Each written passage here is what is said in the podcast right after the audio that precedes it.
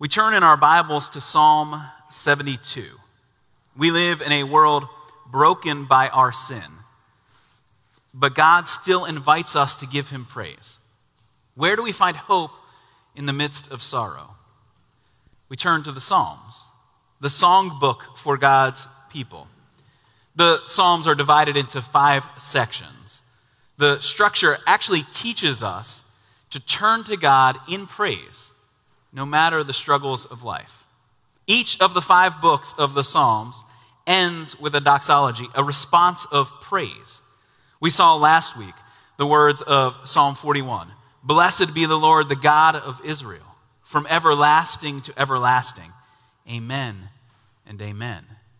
And you've already heard the words that conclude our psalm this morning. We began with them as our call to worship. Blessed be the Lord, the God of Israel, who alone does wondrous things. Blessed be his glorious name forever. May the whole earth be filled with his glory. Amen and amen. And so listen to the word of God. This is Psalm 72. You can open your Bible or you can grab a bulletin and turn to find the passage. Psalm 72. Give the king your justice, O God, and your righteousness to the royal son. May he judge your people with righteousness and your poor with justice. Let the mountains bear prosperity for the people and the hills in righteousness. May he defend the cause of the poor of the people, give deliverance to the children of the needy, and crush the oppressor. May they fear you while the sun endures and as long as the moon throughout all generations. May he be like rain that falls on the mown grass, like showers that water the earth. In his days may the righteous flourish and peace abound till the moon be no more. May he have dominion from sea to sea and from the river to the ends of the earth.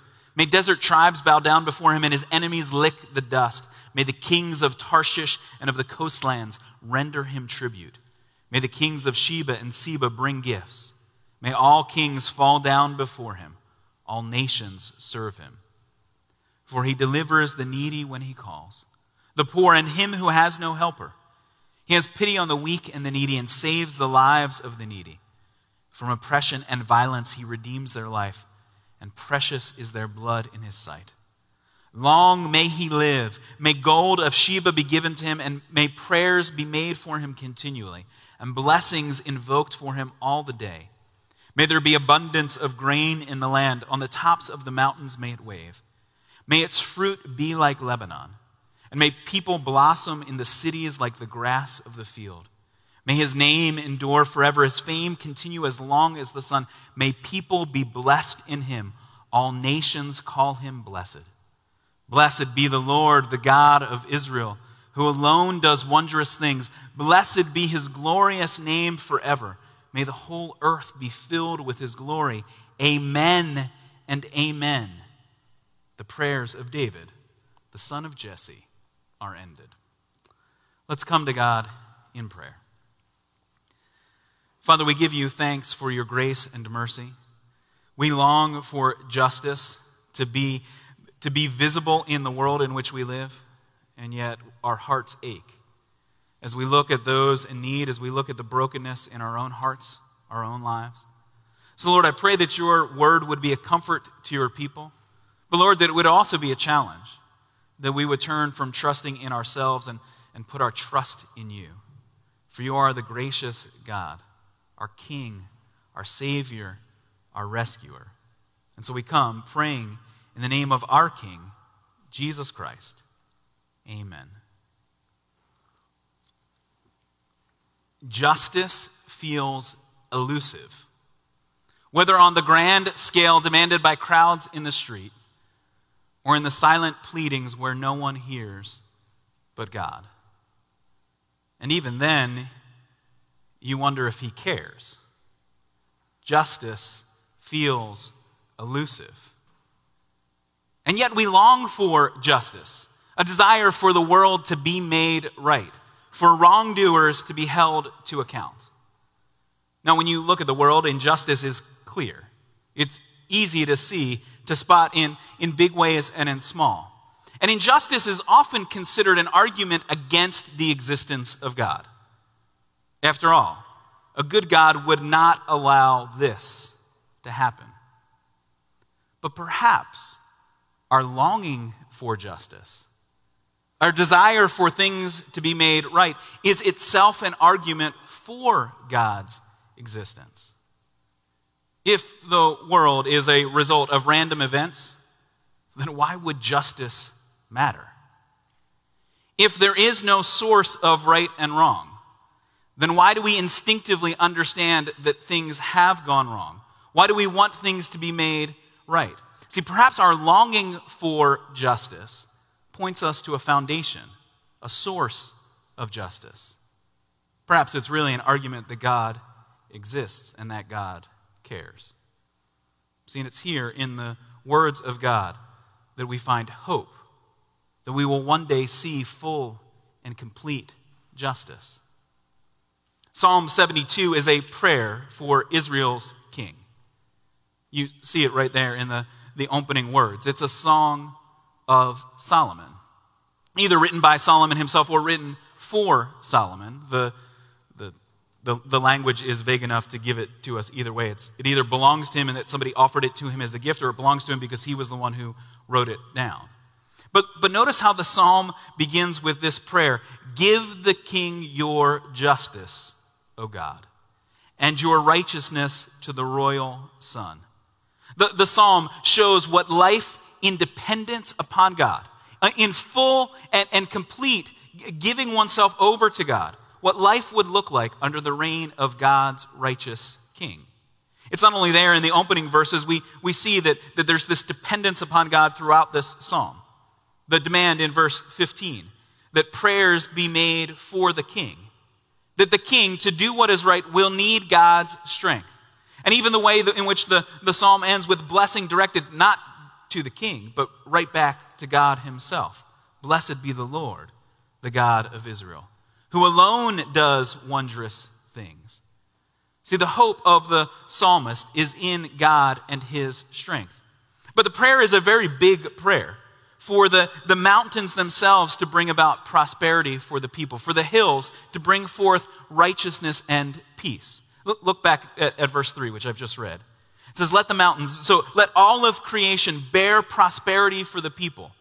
The, the word there for prosperity is, is more often in our, in our Bibles translated peace. It's the word that you might still hear if you traveled through the Middle East, shalom. But not merely a, a peace as in the absence of, of conflict, but, but a life that is filled with, with a, a complete wholeness and fullness because of the blessing of God in all areas of life. And so, this song is a song in which the king will bring justice because all of creation, under the work of God Himself, brings peace to the people of God. Now, Psalm 72 is a prayer for the king of Israel, but it quickly forces us to admit that we cannot find a king who will bring this kind of peace. A king whose peace will last forever, a king whose peace will extend to all people. Now, perhaps you've heard there's a presidential inauguration this week.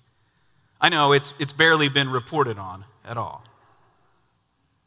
And we join in praying for a peaceful transition of power. But even the most powerful office on earth cannot bring the fullness of peace for which we long. Yes, when a man or a woman leads in God's integrity, then we can see glimpses of what God's kingdom looks like. But there is brokenness all around us. No politician can bring about the hope and the rescue that you and I ultimately need. Yes, Psalm 72 is rightly about the kings of Israel in the Old Testament, but it is more fully about the king who would come from David's line, the greater son of Solomon who will bring blessing to the nations. Psalm 72 will only find its full promise in the reign of Jesus Christ. Because look at the, at the way the psalm shows us how Christ Jesus rules as king. He, he rules over all nations. We see it in the language of verse 8 that his blessing extends his dominion, his kingdom from sea to sea, from the river, from the Euphrates, to the very ends of the earth. Everywhere that you could go, the reign of this king will be known and seen. He, he's the king to whom, verse 11 tells us, all other kings will fall down before him. All nations will serve the true and right king, Jesus the Savior. Because the blessing that Jesus brings is not merely a, a blessing for historical Israel, for a people living on, on a small piece of land in one part of the world at one time in history. Because even the, the greatness of Solomon's kingdom didn't extend as far as this kingdom will extend. And actually, his sons and grandsons do much to destroy the kingdom, to break it into pieces, to, to see it shrink before them in their sin. But the blessing of the, the Savior, Jesus Christ, is a blessing that goes from sea to sea. Wherever you start measuring, the kingdom of Jesus will be found there. The, the kings of Tarshish at the far ends of the earth, the, the people who live in the coastlands, they will bring their, their, their, their tribute to Jesus as the king. Because the blessing of Jesus is a blessing for all the nations, for people everywhere. Look at verse 17. This prayer that, that began in verse 15 Long may he live, long may the king live. That, that shout of acclamation, which is historically given in the Old Testament, still used in monarchies today. Long may he live. But verse 17 says, May his name endure forever. His fame continue as long as the sun. May people be blessed in him. All nations call him blessed. See, the blessing of Jesus the King is for you. Because it's a blessing for everyone, everywhere, at all times, no matter when or where you have lived. See, this is the very, the very promise that the, the Bible has given us from the beginning. Think of, think of God calling Abraham, a man whose name, when we first meet him, is Abram the one who will become the, the father of the nations. That's what, what Abraham means. But when he is first called, he is called to come out into the, the land of blessing where God will reign as king. But it's a blessing not merely for himself and his wife, not merely for his descendants. What, is, what does the Bible tell us? If, if, if, we, if we read in, in Genesis 12, we find this blessing that, that God says, the Lord himself says to Abram, in Genesis 12, verse 2, I will make you a great nation, and I will bless you and make your name great, so that you will be a blessing. I will bless those who bless you, and him who dishonors you I will curse, and in you all the families of the earth shall be blessed. See, the blessing of God given to one nation was never meant only for that one nation. It, from the very beginning, from when the promise is announced, is a promise to be given to every nation everywhere. And what Psalm 72 does is connects us to that, that Abrahamic promise, that, that covenant promise, that blessing that God gave to Abraham. It connects it now to the king of Israel, to the promise that God gave to David. In 2 Samuel 7, the, the prophet comes to King David, who is the father of our psalmist, the father of Solomon.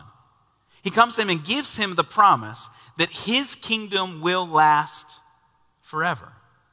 This is what we read in 2 Samuel 7, verse 16. The prophet speaking on God's behalf to David, the king Your house and your kingdom shall be made sure forever before me. Your throne shall be established forever. And yet, in David's physical kingdom with dirt under his feet, the kingdom did not last forever. Because this was always pointing us to the greater blessing which would come through the descendant of David, the greater son of Solomon, Jesus the Savior. And so it's not a surprise then that, the, the, the, the New Testament begins by connecting that blessing of Abraham with the, the promise given to David that Jesus is the son who was promised. Think of the way the, the, the New Testament begins Matthew 1. This is the book of the genealogy of Jesus Christ.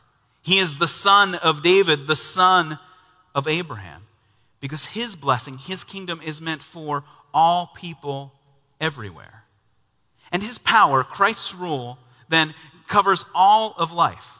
We see it again in the, the psalm that the king, the righteous king, the true king, Jesus himself, will judge, verse 2, the people, all people, with righteousness, will care for the poor with justice. See if the king, Jesus, is concerned about those that are most vulnerable, then we should be as well. We should consider those that, that are in most desperate need and say, wait, I have been placed here to bless you. And yet, too often, politically or, or just practically, we think, no, no, no, no, I have been placed here to protect what I have. And yet, that's not a biblical response to seeing someone in need. When you are placed in front of someone in need, your response should be wait, I have been sent here by God to be a blessing to others. Now, that doesn't mean we don't have to wrestle with hard questions about how do you do justice, not just in a, in a one-on-one way, but on, but on a grand scale, and, and how that intersects with, with education and with politics and, and with, with our communities. I'm not saying that those are easy questions, but I'm saying our response shouldn't be one in which we step back and say, well, but wait, that might be costly to me. Our response should be to lean in and say, of course this is going to be costly to me. Because there are people who need help. And I've been sent by God to be a blessing because the king is concerned about justice. Yes, the gospel is about the king who makes the unrighteous sinners, makes us righteous by his own death, that we are forgiven in Christ. But the gospel brings about a change in our lives that should lead us to care for those that are most vulnerable. It's, it's, it's repeated again and again in the psalm so that we can't overlook it. Verse 4 says, May the king defend the cause of the poor of the people, give deliverance to the children of the needy, and crush the oppressor. Or verse 13, verses 12 and 13, repeat this refrain that the king delivers the needy when he calls, the poor and him who has no helper. He has pity on the weak and the needy and saves the lives of the needy.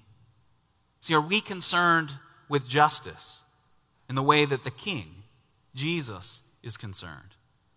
Do we look at the poor and think, yeah, but they don't really deserve that kind of help? Or do we look at them and see them as weak and needy, as one who has no help? Or do we take pity because we have a Savior who has taken pity upon us? See, this king is a king whose blessing is meant to go to all people. A blessing that comes with the gospel announcement that, that your hope is not placed in this moment alone. That whether you have all that you need or you're desperate for more, your hope isn't found right now. That you have a king who will bring a righteousness and a peace that lasts forever. One who brings comfort to those that are vulnerable, like, like fresh fallen rain on a newly mown field. See, in his days, then the righteous will flourish, and peace will abound until the moon is no more. As long as the sun endures, this king will have authority. And yet it goes beyond that. For the, for the book of Revelation tells us that even after the sun ceases to shine, there, there will be no reason for, for a created light because Jesus himself will give light to all those whom he has blessed. And so the question is will you submit yourself to this king? Will you throw yourself upon him and his mercy? Will you, will you ask him to make his heart your heart, his love for the vulnerable yours? Because that's what's demanded of us in this psalm, that everyone will bow the knee before this king. We, we, we see it most directly in verse 11, that as the kings bring their gifts to this to Jesus, then verse 11 says, May all kings fall down before him and all nations serve him. The blessing goes to the nations, and then that blessing is meant to come back in the form of worship, of, of humbling ourselves before God, coming back to Jesus. And think of the way Jesus, your Savior, has shown his love to you. The way that he came not to be served, but to serve. The Savior who came to give his life as a ransom for many. At the cross of Jesus, there was a, a plaque hung to describe who he was. He is the king of the Jews. Listen to the way the Apostle John in John chapter 19 describes Jesus there on the cross. Pilate, the, the governor, is, sought to release Jesus, but the Jews cried out, If you release this man, you are not Caesar's friend. Everyone who makes himself a king opposes Caesar. So when Pilate heard these words, he brought Jesus out and sat down on the place of the judgment seat at a place called the Stone Pavement, in Aramaic, Gabbatha. Now it was the day of preparation of the Passover. It was about the sixth hour. He said to the Jews, Behold your king. They cried out, Away with him! Away with him! Crucify him! Pilate said to them, Shall I crucify your king? The chief priests answered, We have no king but Caesar. So he delivered him over to them to be crucified. So they took Jesus and went out, and he went out bearing his own cross to the place called the place of the skull, which in Aramaic is called Golgotha. There they crucified, and with him two others, one on either side, and Jesus between them. Pilate also wrote an inscription and put it on the cross. It read, Jesus of Nazareth, the King of the Jews. Many of the Jews read this inscription, for the place where Jesus was crucified was near the city, and it was written in Aramaic, in Latin, and in Greek. So the chief priests of the Jews said to Pilate, Do not write the king of the Jews, but rather this man said, I am the king of the Jews. Pilate answered, What I have written, I have written.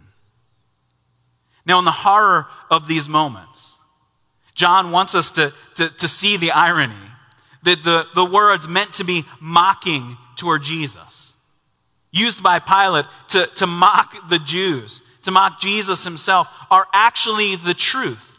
What is written on the inscription is what is true for everyone, everywhere. That Jesus is the King. The King, uh, uh, uh as Psalm 72 tells us, of the Jews. But Psalm 72 then says, but that King is meant to be the King of all nations. And this king is the king whose love is so great for us, whose heart for justice is, is so, so wonderfully expansive that he himself suffers the ultimate injustice on our behalf. That he willingly dies, bearing your sin and mine, taking your guilt upon himself. The king who willingly dies for his people. And through his death, and then his resurrection from the dead, he gains all power and glory. He now reigns as the king on high. Have you acknowledged Jesus to be your king? To be the one in whom you find hope and salvation? Does his reign send you out into the world to be a blessing to others? We, we can hear the, the words of the songs that we've, we've sung this morning, exalting Jesus, confess, recognizing that every knee needs to bow to him. Because Jesus Christ, the King, as Paul tells us in Philippians, humbled himself by becoming obedient to the point of death, even death on a cross. Therefore, God has highly exalted him and bestowed on him the name that is above every name, so that at the name of Jesus every knee should bow in heaven and on earth and under the earth, and every tongue confess that Jesus Christ is Lord, to the glory of God the Father. Philippians 2 echoes what Psalm 72 tells us that one day everyone will bow the knee before Jesus. Whether forced down in your own selfishness and sin to receive the judgment you deserve, or to fall down in worship and praise to the Savior who gave himself for you. See, Jesus, who died, who rose again, who reigns in heaven, is the King who is coming again, whose kingdom will never end. He will bring justice for you. And yet, justice feels elusive. And so, how do we hold on to hope when justice seems so distant? During the hearings of the Yugoslav War Crimes Tribunal, back in the 1990s, the world was confronted with evil. Horrific violence that tore nations apart. A reporter listened as the presiding judge of one of the tribunals, Antonio Cassese, he described the horrors that were brought into evidence every day in the tribunal. The most horrific stories of violence, where a father is beaten and watched, forced to watch the horror unfold against his family. And then these stories are repeated day after day as witness is brought forth. The reporter then finally asks the judge how he keeps from going mad himself in a world filled with such evil. He says, The judge's face brightened. Ah, he said with a smile. You see, as often as possible, I make my way over to the museum in the center of town so as to spend a little time with the Vermeers. The judge is describing the beautiful paintings of the 17th century Dutch master Johannes Vermeer. Because Vermeer captured the beauty of ordinary moments, even though the world around him was devastated by violence and war. And so the judge longed to sit in the quiet of the museum and be engulfed in beauty. Vermeer's girl with a pearl earring captures a young woman as, as she turns toward the artist. The reporter describes the melancholy that's captured in this painting with its impending sense of loss. He says it's, it's as if an entire movie has been captured in a single frozen image. Because Vermeer's paintings remind us of the simple dignity of every person. The quiet of the, the museum allows us to sit in the presence of beauty. And so it helped Judge Cassese endure in the face of injustice. Because we need help to lift our heads up above the fray, to endure when justice seems long delayed. But maybe it's not merely in the silence of a museum or in the beauty of God's creation or in the orderly, the orderly beauty of a, of a garden. Maybe it's not merely in silence, maybe it's in worship that we can be reminded. Because th- think again how our psalm ends. You've heard these words now repeatedly this morning. The blessing that comes to the king is the blessing that is then turned back to God. Because just as each of the five books of the Psalter ends with a, with a doxology, this word of blessing given back to God, it's a reminder to us that, that we, in the midst of our sin and sorrow, are not left alone. But God is here with us. The doxology confronts our selfishness by letting us see the greatness of God. See, worship helps us see that our pain is not the final word, that worship will rise to the true King. A great preacher in an earlier generation, G. Campbell Morgan, he comments on the way this psalm ends. He says, The doxology is a reminder that the kingdom promised is the kingdom for which we all still wait. See, we long for justice, but we know that it is coming. Because the psalm points us to the one who offers us true hope. Jesus, your King, gave himself for you. Jesus, your King, will bring justice when he returns. Blessed be the Lord, the God of Israel, who alone does wondrous things. Blessed be his glorious name forever. May the whole earth be filled with his glory. Amen and amen. Father in heaven, we come to you because your word commands us to give you blessing and honor. Even when we, when we long for, for the world to be made right, you are gracious in showing us your blessing and care. And so, Father, we come to give you praise because of what you have done for us in Jesus Christ. For those who, who wrestle with this truth, I pray that they would find their hope in Jesus alone. Lord, for those of us that are followers of Jesus, Lord, I pray that our lives would, re, would be a reflection of His kingdom, of His power and authority. Lord, use us to bless others. Make us a blessing, the blessing of our King. We come praying in the name of Jesus, who is the Christ, Jesus, our Messiah, Jesus, our Savior. Amen.